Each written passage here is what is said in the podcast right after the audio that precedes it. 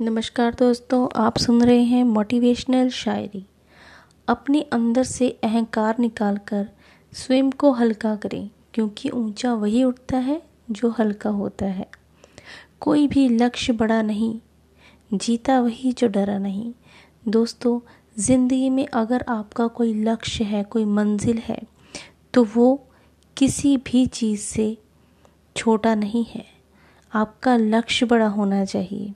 जीतता वही है, जो मुश्किलों से नहीं डरता तो आपको भी नहीं डरना। हो के मायूस, ना यूँ शाम से ढलते रहिए। ज़िंदगी भोर है, सूरज से निकलते रहिए। एक ही पाँव पे ठहरोगे तो थक जाओगे। धीरे धीरे ही सही चलते रहिए।